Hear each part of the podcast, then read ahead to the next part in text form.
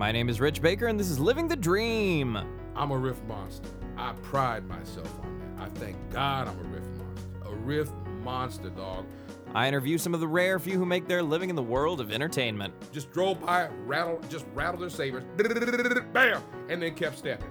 Special thanks to Phil Ranta and the Comedy Podcast Network. Stroll back and forth on that stage like a caged panther. Artwork by Tom Burns. And everybody and, and everybody at the table after my mom gave me the back of her hand. Original music by Diana Lawrence. Being funny has very little to do with being successful as a comedian. Oh, that's sad.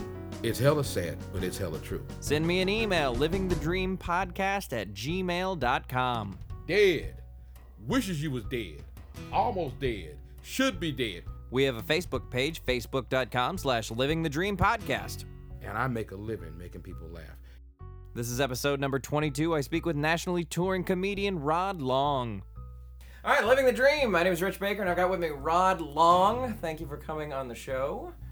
Uh, you are a stand up comedian uh, who's been doing it for quite some time Yeah, dude. 27 years. 27 years as a stand up comedian. 27 years. Has all the 27 years been. Um, the like have, has that been paying the bills all 27 years Up and down, pretty much consistently. I, I'm also a stock photographer. okay so you have two two jobs that kind of Two passions. Coexist. I- yeah, I'd like to call. I'd like to call it two passions. two passions Two passions. I, uh, like. I hope that's the name of your autobiography is two passions No, I don't. I, I think the name of my autobiography will probably be "Serious Images of a Funny Man," which is a coffee table book that'll have uh, 32 years of images, maybe some anecdotes. But what I shoot is totally different than what I do on stage interesting as a comedian. Totally night and day different. wow okay Yeah. well let's take me back when uh, was the first time that you said to yourself you know what i'm gonna stand on stage and tell jokes You know, let me back up and, and answer that question by saying that I think I was probably maybe th- three or four years old. Uh, Wow. Made the mistake at the dinner table of asking for some damn crackers instead of some graham crackers. some damn crackers. Okay, can I get some damn crackers? And everybody and, and everybody at the table laughed, and my mom gave me the back of her hand. oh But what I realized is um, that there is power in making people laugh. Oh, There's yeah. a rush. There's an uh, you, you know this. You know this as a- Absolutely. As a, stand-up, that there is an undeniable um, adrenaline rush in the exchange of energy that comes from what's in your brain, that comes out of your mouth.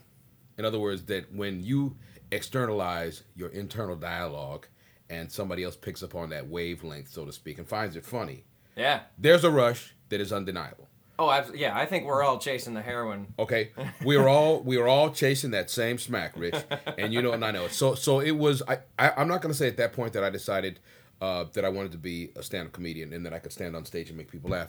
Uh, 1975, I was working in Bellingham, Washington for the Bellingham Herald newspaper. There was a uh, reporter in the office by the name of Stanford Chen uh, um, uh, Asian guy from Oakland with more black guys in his head than I had in my old neighborhood. Okay, this I mean, just a, a but a wonderful guy who took me under his wing for the summer of '75, um, and he had um, a wax copy of Richard Pryor's "That Nigga's Crazy." yeah Okay, and I my life changed exponentially in terms of my appreciation of the power of being able to make people laugh when I listened to that album because I would listen to it again and again and again and again with him. And then years later, I still remember being with another comic on the road, another black comic, ironically, and we were in Montana, and we were doing. you're probably the only two black people in Montana. we were, we were, we, we were, we were. Every town, every town. Needless to say, we double D black population every time we pulled into there in Montana. But the great, the great part about it, the great part about it, Rich, was that um, we were doing dueling Richard Pryors in the car, and we would just go back and forth with just different Pryor bits. Like you tell a joke, he tell a joke. Well, uh, just out of the clear blue, you know, he and and and out of the clear blue, he would he would do he would start a Pryor bit, or I would start one. We're just driving. I mean, I want you to imagine we're driving along in what looks like a Pat Metheny CD cover. I mean, you know, it's beautiful, beautiful country, but you know, big sky. That's what they call Montana. And uh, you know, all of a sudden, I, I just look at him and say, "I never did like your mama." and he goes, "Who you talking to?" And I go, "I'm talking to you, nigga. You the one in jail." You know, I mean, it was right from the Pryor, completely, and we're just howling going down the highway. Okay, but um, I also had a guy I worked with, ironically, on a cruise ship years later, uh, in the late '90s. By the way, he looked like John Holmes. He looked like the porn actor John Holmes. Wow. Okay. Okay, big thick mustache, a whole nine yards. I'm sure he wasn't carrying the same package. Nonetheless, he was in the band. He was a recovering heroin addict, and he was recovering. Uh, in his detox, he was doing liquid ginseng, and I decided to join him doing these liquid ginseng like um, they weren't capsules, but it was like this liquid gel stuff that you could drink, and you could buy them in the in the pharmacy.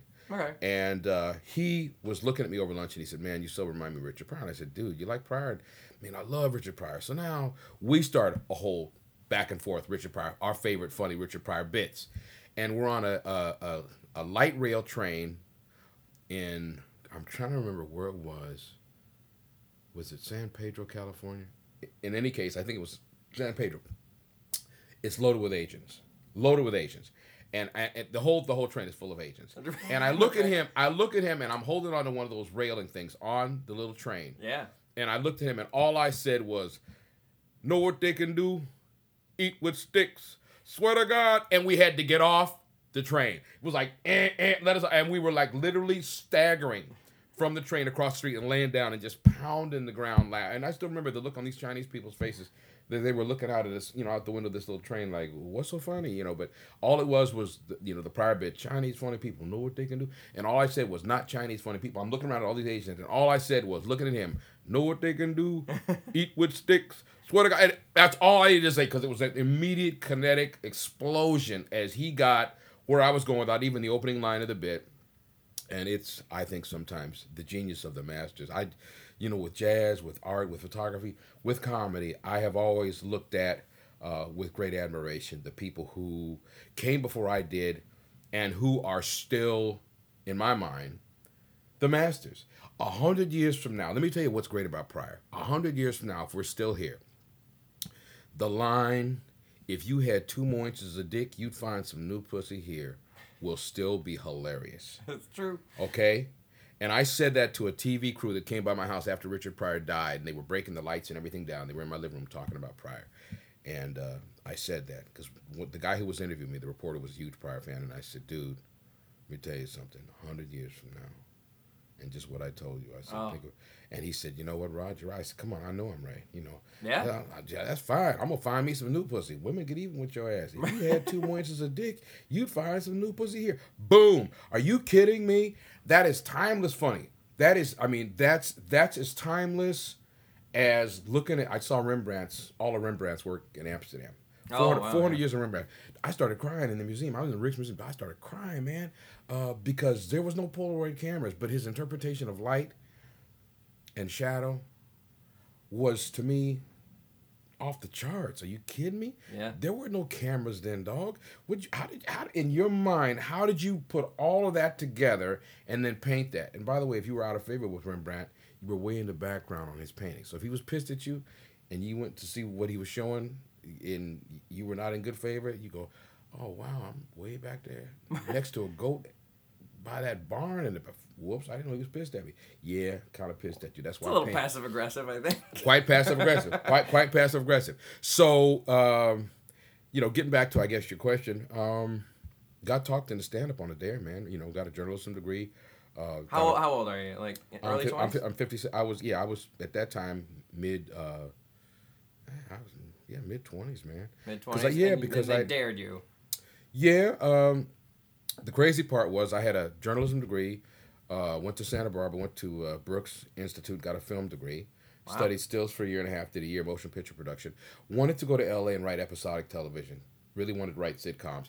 Was so lucky from the standpoint that the job at Peterson's, the associate editor job at Peterson's, kind of fell into my lap. Nice. And I was qualified for the gig. They were very happy that A, I was qualified, and B, I was a minority because the woman who was the the, the associate editor was a woman who was going to the LA Times and was going to be their new book review editor. So they were quite pleased to get A, a black man to replace a white woman at the magazine, and B, a guy who was qualified. This wasn't an affirmative action hire. This was a guy. Wait a minute, this guy's a journalist and a photographer.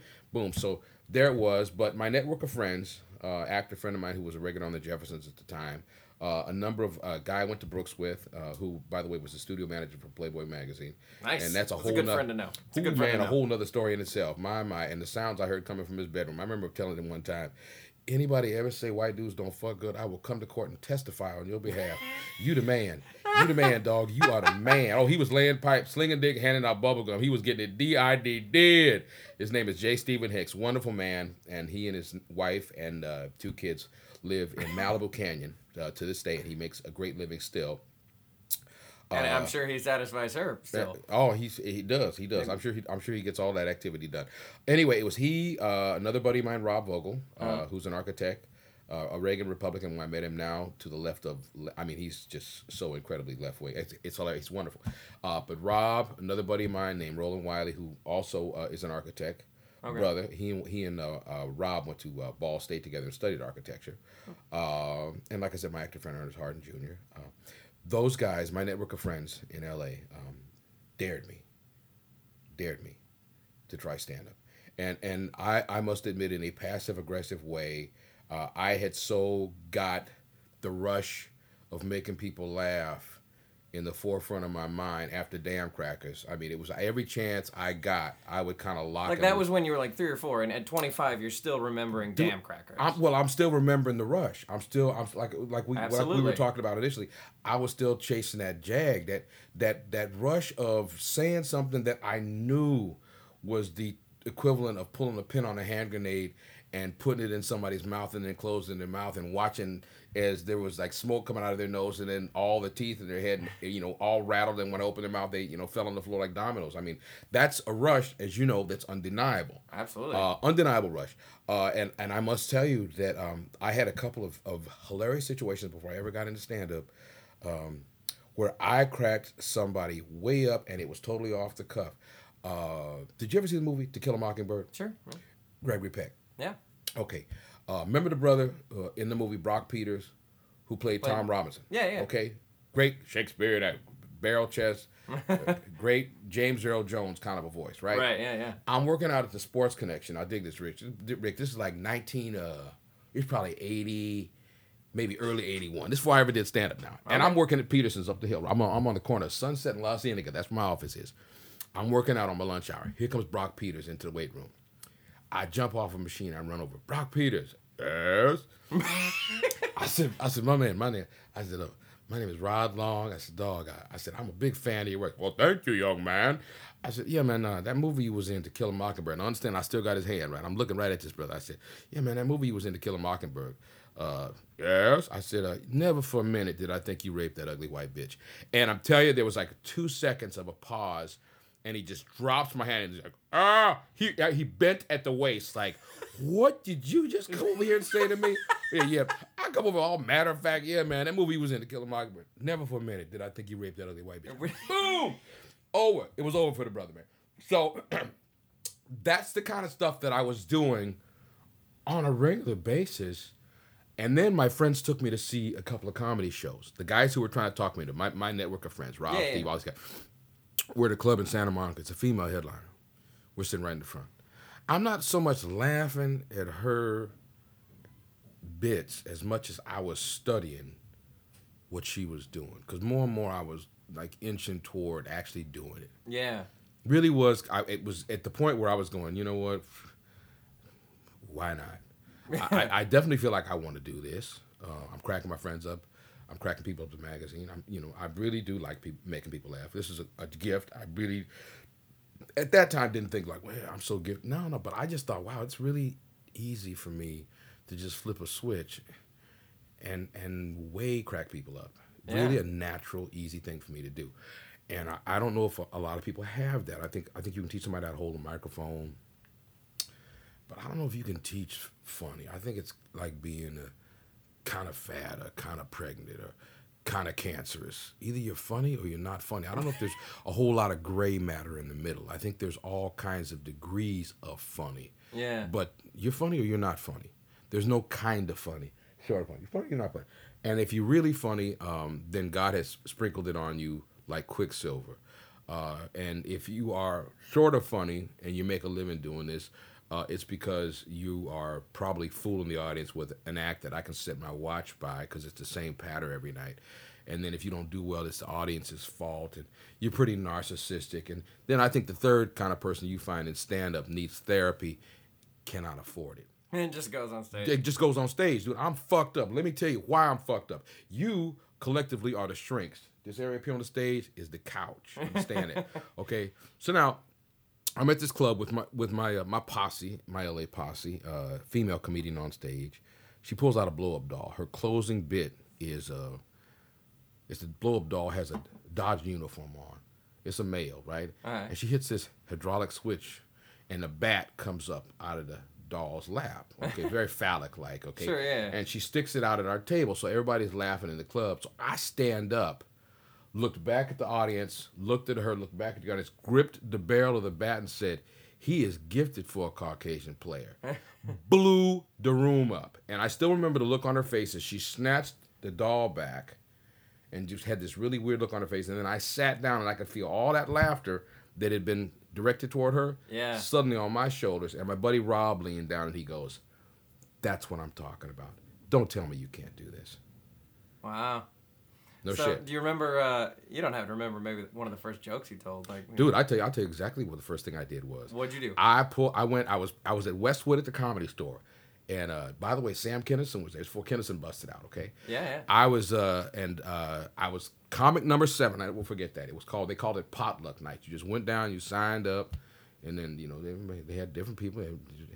And uh, potluck night. I was comic number seven.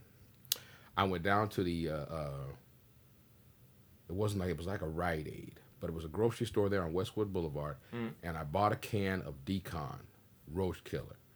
Got up on stage and said, "Decon Fogon kills bugs dead." Went right into Ali. Let me repeat myself. Decon Fogon kills bugs dead. Speaking of killing things, let the butterball whipping Larry Holmes gave Gerry Cooney a lesson. All you white men out there dreaming, drinking raw eggs out of a blender, watching Rocky, your dreams will turn to nightmares, even if you hit the man in his privates. I promise you, kills bugs dead. and the and the audience starts clapping and because Ali was still very obviously prominent. And, Oh, yeah, yeah, sure, So yeah. all that and uh, what I suddenly did was realize that I wasn't at one of my friend's house in the kitchen at a house party cracking people up. That it wasn't shipping day at the magazine. Everybody's stressed and. You know, I'm you know easing the tension. I'm stressing another issue of the magazine by cracking people up in the in the uh, art department, whatever. Uh, that this was you know a stage, and there was my friends, but mostly strangers. yeah. And I completely froze up at that point. I mean, I, I went You, away You killed him with your first bit. killed him, and then went. And I still remember sitting on the car with my boy, man. We had a Gordon uh, Gordon Lewis, brother working for uh, Kiron Lens Manufacturing at the time. He was a big fan. too. He was one, also one of the people in the photographic industry who was telling me, "You funny, man. You need to get on stage." But uh, we went out to his car after the gig, little cassette recorder. He had a little cassette, and I still remember we sitting in the car and uh, burning a joint and listening to my set. And what I couldn't believe was the first bit and listening to all those people laughing. You know, and it wasn't quite like obviously like Richard Pryor, but it was like so surreal for me to sit there and go, wait a minute, first of all, that's me. Yeah. Second of all, there's a bunch of people in that club laughing at me doing Ali doing that decon takeoff. Yeah. And so I, you know, I just kind of I, I, I worked it from there. And they started. Uh, it got to the point they started putting me up just before Sam Kinison. Wow. And, uh, they- that fast. To, uh, within within about four months, they went this guy, and then it was one Sunday night, man. I just destroyed. I was all, I always had new material. Kinison was waiting in the wings to go up, and he called me over. He had that beret on, you know. Yeah, yeah. He said, uh, "Hey, brother, can I ask you a personal question?" I said, "Because I had never met him. I do my set and leave, right? I just didn't hang out." It's your personal question. I said, "Yeah, what's that, man?" He said, "Is uh, that your real name, Rod Long?" I said, "Yeah, that's my name, man." He goes, "That ain't even fair. Funny black man named Rod Long." Yeah. He goes, "Fuck, man." He just go. He goes. He goes, "Fuck, man. My name is Sam." I go, "Sam." He goes, "Yeah, Sam Kinison." And I, sh- I never forget that. I'm shaking his hand, and he says, "Has Mitzi seen you?" And I said, "Who's Mitzi?" And he said, "Mitzi Shore. She runs a comedy store on Sunset." He said, "Mitzi needs to see you." I said, "You think so?" He goes, "Yeah." He goes, "You got new stuff every time I see you." He goes, uh, "What do you do?" And I said, "I'm a writer." He said, "Well, shit, that's obvious." I said, "No, I'm a writer and a photographer. I work for Peterson's publishing company over in Hollywood." He said, "Obviously, you write your own material." I said, "Yeah." He goes, "Yeah, you're you're not a photographer and writer for a magazine." He goes, "Shit, man, you're a comedian." He goes, "You're you're really funny, man." Wow. He goes, "You're really funny." Mitzi needs to see. He goes, "You want me to set that up?" I said, "I don't think I'm ready yet, man. Why don't you give me a little time?" So a couple months later, I think it was, I went over there and it was a Monday night. And dude, guess what? This is when I found out about the politics of stand up. This is crazy shit, Rich. Um, 24 comics on the bill. Huge, ridiculous showcase. There was one comic up before me. I met him years later in, in uh, Arizona. I think it was in Phoenix. We were working together. Named G.E. Howard. Up to that point, he got the biggest laugh of the night because back in them days, you could grab your dick and get laughs, okay? Sure. And he said he was taking his date to eat at his favorite restaurant, grabbed his dick and said to Black Angus. That was the biggest laugh of the night. Dog, I got up number 21 out of 24. I never forget this.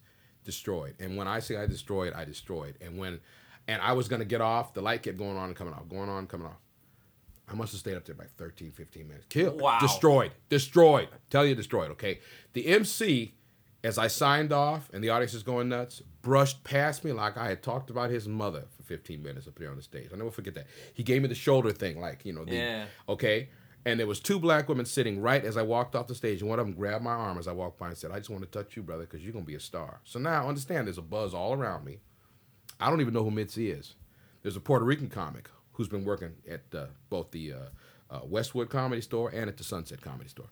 So he walks over, and I knew I had done well, man. I mean, like really well, exceptionally, obviously funny to everybody that was showcasing. And he says, uh, "Hey, man, has Mitzi said anything to you?" And I'm like, "Mitzi." He goes, "Yeah, Mitzi Shore, man." I go, "I don't even know who." He goes, "Mitzi right there, man." And so now I look and here's this woman and she's like this pointing at somebody on stage and there was two comics. They were like lap dogs man. Every, every everywhere in the room she pointed they were like this. When she would point their heads would go that way and he says that's Mitzi right there man. He goes uh, but you got to understand something man. She's not going to give you any play tonight because you killed man. And they want to know how bad you want it man. They want to know how bad you want it. I go what? I go I just thought all it was about was to be and he goes no man no no. You killed it first time the games begin. I go what? He goes no believe me so I'm not thinking anything. I leave the club. I got some friends there, people from the magazine. Everybody's tripping. Wow, great. Wow, you really, man, that was, whoa, you really can't, you know, all Yeah, that. yeah. Two days later, now I'm on the corner of Sunset and La Cienega. The comedy store is across the street next to the Hyatt, okay? Okay. Where the Jewish comic threw himself off from the top of the Hyatt down onto the awning of the comedy store. Much drama back in the day, dog. Trust Wow. me. Much drama. And by the way, mad at Mitzi. That's why he did that. Didn't he show Mitzi? I'll fix you. I'll kill myself. Didn't he fix Mitzi? Anyway, I called the comedy store because it's two days. I haven't heard nothing. And a woman answers the phone. It's a woman named Joanne, who later, by the way, when Mitzi opened the comedy store over in Hawaii, Maui or somewhere, she went over to manage the club and ended up taking the club from Mitzi. You know, kind of hard to babysit a club when you're in LA and the club's over on Maui. You know, Sure, yeah, kind of yeah, hard yeah. to keep an eye on shit. you wake up in the middle like somebody's stealing from my ass. Get on the phone. Anyway, um, I said, uh, is Mitzi Shore? And she said, who's calling? I said, Rod Long. She goes, uh, her, her voice changed. She goes, oh, oh, wait a minute. You were here Monday night showcase. And I said, yeah, I was. She said, uh, so what can I help you with? I said, well, I just wanted to get some feedback on my set. She goes, hold on a minute. Two minutes goes by. She comes back to the phone. She says, Mitzi said to tell you that you stole your material and that you're on probation from the Sunset Comedy Store, but she'll look at you again in six months, but that it's okay for you to continue to work your material out in Westwood. And I said, I sw- what I still remember was I just had this hot flash where I went, ain't a damn thing I said up there that I stole. That was all my material. I was hella funny, obviously way funnier than everybody else in here that night. What kind of game? And what I remember saying was, I just thought all this was about was being funny. I had no idea that there was bull, and I didn't even get bullshit out. And she hung the phone up on me. And dude, I didn't Wow. do and I didn't do stand up anymore in LA. I never did it again in LA. And when I moved back to Seattle, um, I think I kind of carried all that around with me. And uh, I, uh, when I moved back to Seattle, I was a I was a finalist in the comedy competition in Seattle in '84. Nice. Still relative, relatively new. And then the next time I did it, I won. Yeah. Okay. So, but dude, you know what I always say about this business, and, and, and I really believe this, and this is from having been in the game a long time. Yeah. Being funny has very little to do with being successful as a comedian. Oh, that's sad.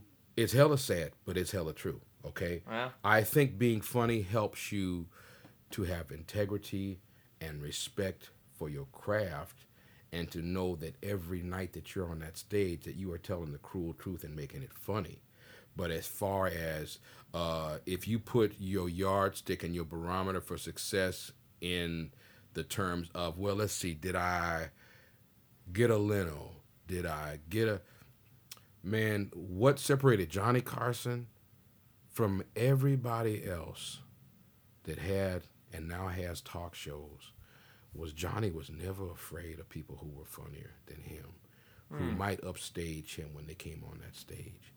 That's how David Brenner and Robin Williams and Freddie Prinze and Richard Pryor and all these funny motherfuckers all were introduced to America because Johnny wasn't afraid like other people are afraid, and I won't mention any names. Oh wow, I didn't even I didn't even think about that. Dog, scared to death. Don't want to see nobody funnier than them up there. Come on, man. Stay your ass in the background somewhere. So, Put him in the back of the Rembrandt painting. Dog, thank you. Way in the back, next to the next to the goat at the barn. Wow. And so my and, and and and here's how I know what I'm saying is gospel. I don't know if anybody in America, and I'm a journalist and a photographer turned stand. I don't know if anybody in America had funnier material during and including the first day slash night white Bronco chase of the O.J. Simpson saga than I did. Trust me. And you know how I know that? I had a tape of some OJ material, OJ trial, and dude, I broke the whole thing down. Okay, the reason the brothers, the gloves didn't fit the brother, he was in jail for a year with no dates. Of course, his hands were a little bigger than they were when they locked him up. I I broke the whole thing down, and it started the first night I was in I was in Reno at the uh, MGM Grand. Yeah.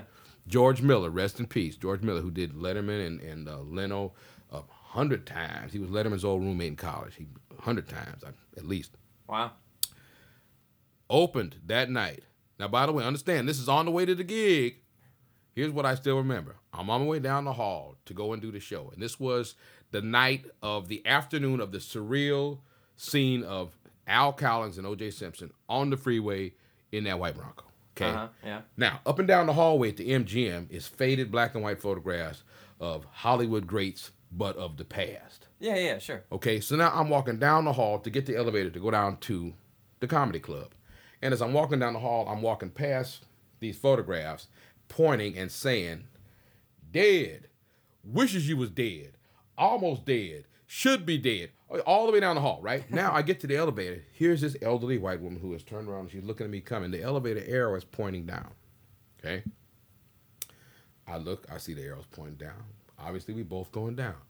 About a minute goes by, ding, elevator opens. I look at her because I'm a gentleman. I'm old school. I'm like, she goes, "Oh no, no, no. Actually, I'm I'm going up, right?" But, you know, what happened is the elevator opens. There's a black couple on the elevator. Oh. So now I get on the elevator and it closes, but she quickly turns her back to the elevator. I looked at them as we heading down to the lobby. I said, she knew better than to get on this elevator. I'd have been stabbing her ass. Then you'd have pulled the white Bronco around the front. Next thing you know, your wife's on TV begging for both of us to please pull our black asses over and turn ourselves into the police. Now the elevator opens and they're up against the wall like I have machine gunned them. I never said, by the way, come see my show. I just fucked them up. The hand grenade, the pin on the hand grenade, Yeah. boom, boom, and walked off the elevator and through the casino on my way to the comedy show. Oh, you're like Okay. a drive-by comedian. Just drove by, rattled, just rattled their sabers, bam, and then kept stepping. And they were like, I still remember, man. I turned, they were just howling on the elevator. Now, understanding that shit had just happened, the White Bronco thing, the whole thing. And I opened with saying that they had switched the Keno channel over in my room to show the White Bronco. Oh, went off, opened talking about it. So during the course of the O.J. Simpson trial, I had the most ridiculous stuff, just short of the dancing Itos. So my point is, I finally got a call from the Tonight Show asking if I was represented. And my naivety, I proudly said that I was not. And about a month or two later, got a form letter, which I plan to paper a bathroom with, by the way, that said, while we think you have talent at this time, you're not ready for our show. But but whatever. My point is this too many people, too many comics think if they don't get the Montreal Comedy Festival, uh, the Boston Comedy, the Vegas Comedy Festival, Chicago Comedy Festival, if I don't get Letterman, if I don't get Leno, if I don't get Conan, oh my God, I, I, I really didn't make it, did I? Bullshit, man. I will not give those people that kind of power in my career to dictate that by virtue of me being suddenly uh, worthy and having passed the litmus test of what they consider to be funny, now calling myself a successful comic. I wish I would give them motherfuckers that kind of power over me, dog. I can't do it, and I won't do it, and I make a living making people laugh. And have for a true- while. And for a while, and I'm true to my craft, and I'm sober now, which I wasn't for a long time. But the drinking thing is a whole nother conversation. But it got out of control once my sis died, and this crazy bitch I was in love with broke my heart. Whole nother conversation. Sidebar. We won't even get into it. But as a sober person now, uh, trust me, uh, life is good. Uh, I think, uh, to quote Al Pacino from *Scent of a Woman*, I'm just getting warmed up.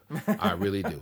I really do. I just think, I really think I'm just getting warmed up. And, and I thank God every day for that, for the blessing, for the gift that is my life, that I can do what I do. Thank God I'm funny. And then I can go to places that are amazing and uh, do what I do with my camera. Uh, and that's a whole nother rush for me because I can show you something I shot 30 years ago. I'm still fired up about it. Nice. but to tell you that I, you know, hit Brock Peters, you know, in the solar plexus, you know, from across the room at the Sports Connection Health Club. That's a story that's, you know, like a train that went by or the last port we just pulled out of. That that wake has disappeared. That water's flat now out there. You know what I'm saying? yeah. So, uh, but it's a great living. It's a great life, uh, and and uh, and unlike a whole lot of my peers who have been in the game for a while and who never quote made it, I am not bitter. Uh, I am more determined than ever to still uh, have my story, have my say. Uh, I'm doing a documentary film called Serious Images of a Funny Man that will combine my art and my stand-up, just just vignettes, and then there'll be different comics who respect the hell out of what I do, that I'll have interviews with during the course of it, and I'll submit that to the Montreal Comedy Festival because they got a film thing. Then that way I ain't got to suck somebody's ass or jump through some hoops with a bunch of young comics who've paid no dues but figure they deserve to be there because they the new breed of young guns. Right. You understand what I'm saying? I hear you. And so, dog, comedy like the Marine Corps, many called, few chosen. What uh, advice would you give to, let's say, some high school kid comes up to you and says, uh, "Mr. Long, I want to be a comic. Wh- What what should I do?" I would first of all ask him why he wanted to be a comic. You a class clown? You just like to disrupt things in class? Is that why you think you really need to be up there on that stage? What is your message? Why do you think you need to do that? And if it is because you really genuinely have the gift of funny, by all means you must pursue it. If it's because you are lazy and don't want to work, then by all means, son, get additional skills before you step out on that stage. But in the meantime, go to open mics because the audience will quickly let you know if you should be up there on that stage. Yeah. A friend of mine once said that uh, comedy is is the most uh, uh, do I put it? like it's got the most justice because you could do a, a drama, you could do you know some kind of play, and people will go, "Oh, I think I liked it, I did," and they'd argue about it. But like with comedy, they either laugh or they don't. Like I said, Rich, funny or you're not. Funny or not, black or white. Got cancer or you don't. Okay? I hope I hope I don't. You know what I'm saying? Yeah, me too. That's that's, that's, that's two of us. Hope we ain't got that shit. No, I think we're good for now. Yeah, yeah, me too. Me too. But um, it's not rocket science. I, I, I think it's a, I think actually it's a little bit more difficult. I think you can teach somebody to build a rocket. I don't know if you can teach somebody to tell a joke. Yeah, that's a good point. Okay, I I really do. I really do think that we are jesters. Um, think about this, man. In the Middle Ages, uh, court jesters. Okay, the king desperately needed to be entertained. Court jesters. That's when the court jesters came through. Yeah. Now, if they didn't like your your act, off with your head. Now that's a tough audience. That's what a tough audience. That's a tough audience. Get that motherfucker over here and put his head down. Whack, you know, next. Who? uh, No, no, I'll be back. I'm going to write three more new minutes. I know you're gonna love this, and then I'll come back. Oh my God, his head's rolling down the street. You know, boom. It's it's it's a tough. It's of all I think of all the performing arts. I believe that the, the degree of difficulty of stand up is a ten every night. yeah. Uh, I, that part uh, I, I love, by the way. I, I revel in the challenge of that. I don't think you can ever mail it in. There's no such thing as just mailing in your set. Oh yeah, man, I, I'm just gonna get up here and on autopilot. I'm gonna just kill a room full. You can't do it. You know, there there takes the confidence to get up there in the first place. The confidence in knowing that you have something funny to say to the audience. That, that's that's first of all. Got to have the confidence. I ain't saying being cocky. I don't say you do what what Pryor made really funny, which was the ability to stroll back and forth on that stage like a caged panther and use profanity and staccato fashion and still make you laugh. Your guts out because he was telling the cold, cruel truth, okay? And you see, I see all, I see people all the time. I would say Chris Rock, Mike, I see all these brothers who just do Pryor, okay? That's not to say that Chris Rock doesn't have a message because he does. He's hella funny. Brilliant. Sure, yeah. Some of what he says is so profound and so funny. But the whole idea of the whole pacing back and forth on a big stage and have that was Richard Pryor. That was the guy who's no longer here. But that was the guy who was the trailblazer. Okay. And before him, there was Lenny Bruce who was dead in the bathroom, you know, with a bunch of track marks in his arm. Yeah, that's kind of sad. Hella sad, you know. And and of course Carlin. I mean, there's there's some people out there, uh, genius, just genius, to take pain and to channel it into funny, dude. The the aspects of pathos that are involved in stand the whole psychological study of why we laugh, the whole idea that our main objective, really, if you think about it, is sometimes to take what is heinous and make it hilarious. Okay, when uh, when you were in Seattle, did you go to the Experience Music Project Museum? Okay, No. it's over by the Space Needle. It's uh it's a Frank Gehry, the guy who did the Disney building in LA. Yeah, sure. okay, so it's you know it's one of them. I call it I call it a three bong design. My man was at the Green Lantern in Amsterdam, hit that pipe a couple of times. Said, "All right, give me a piece of paper. Let me just draw what I think is going to make it great." and it looks when you go up in the Space Needle, you look down. It looks like a smashed guitar. Oh wow. Okay. Five days after 9 11 now, dog. Understand this. 9 11, Red Cross benefit, Comedy Underground, packed. I closed the show. Only one comic had mentioned 9 11.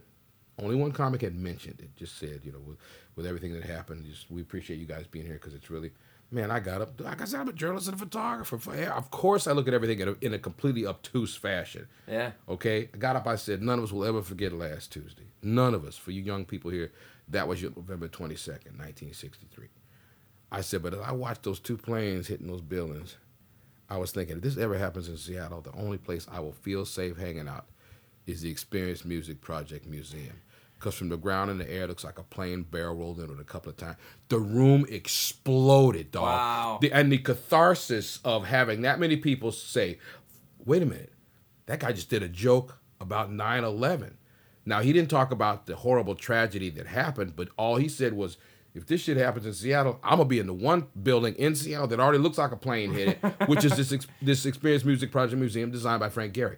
And what was priceless to me was the comics in the back of the room who were all like this in the back going, that motherfucker, That- fucking opened with that shit and ki- really he opened with it. But dog, you know what? I'm a riff monster. I pride myself on that. I thank God I'm a riff monster. A riff monster, dog.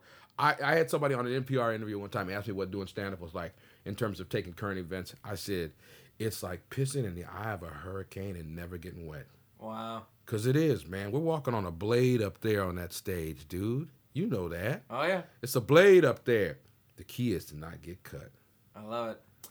Rod, uh, thank you so much for the interview. Is there anything you want to plug? You got a website or uh, some Uh, YouTube videos? hey man, you know what? Uh, let me plug the fact I got four great sons: Keenan, uh, who's 22 now, Quentin, who just turned 16, Joshua, uh, and uh, Elliot, who are my twins. They are 13. They are my best work, Wow. and nice. they, they live in Seattle. And uh, I love my guys, and whenever I'm out here, I miss them. So at some point, they can come to the ship so that they can eat Norwegian Cruise Lines out of house and home instead of their dad. I look forward to that. So uh, there it is, man. No website stuff. I stay tuned. Uh, I've uh, I've I've got some. Uh, Yeah. some I- script work. Uh, I want to. I want to Google that uh, documentary whenever we. I, will- I will keep you posted on everything that's happening on that. I also just signed a contract with Spaces Images, which is a stock photography agency. Spaces S P A C E S Images.com. And so uh, after this is this being coming up on the new year, um, after the first of the year, they will edit what I've sent them, and there'll be some of that. But I'm blowing my website up. Eh, You know, dude, work in progress, like we were saying earlier. This is- Absolutely. it's your life is a work in progress, and if you create every day, then I do believe you are doing God's work. That's what God did. He created this insane planet, and next thing you know, we trying to kill each other because your God said that my God is wrong, and Our gods should really come together. Oh, it's, so it's at some time. point, you know what I think? It, it's time for alien intervention. I want the Martians or somebody from another universe to attack us so that collectively as humankind we can decide we hate a common enemy, not hate the president, not hate the Republican. Just, just hate a common enemy and just come together as humankind. And uh, If that happens, I sincerely hope that I'm in the comedy club you're performing in because I know you'll have immediate material about the oh, Martians go, go. right there. Oh, got, got to get busy about them slapping high 15s, laughing their three heads off about our dysfunction at the junction lives down here on this planet. You already know, dog. I love it. Rod Long, thank you. Living Thank the dream. Thank you, Rich. Huge thank you to Phil Ranton, the Comedy Podcast Network. Original artwork by Tom Burns, original music by Diana Lawrence. If you have questions about the show or suggestions for who I should interview next, drop me an email, livingthedreampodcast at gmail.com. Find us on Facebook, facebook.com slash livingthedreampodcast. If you haven't already done so, subscribe on iTunes, leave us a comment, rate the show. I appreciate all that. Like our Facebook page, it all helps me out. I appreciate it. Next week's episode features NBC writer Mark Swanner. Thanks for listening. My name is Rich Baker, and this is Living the Dream.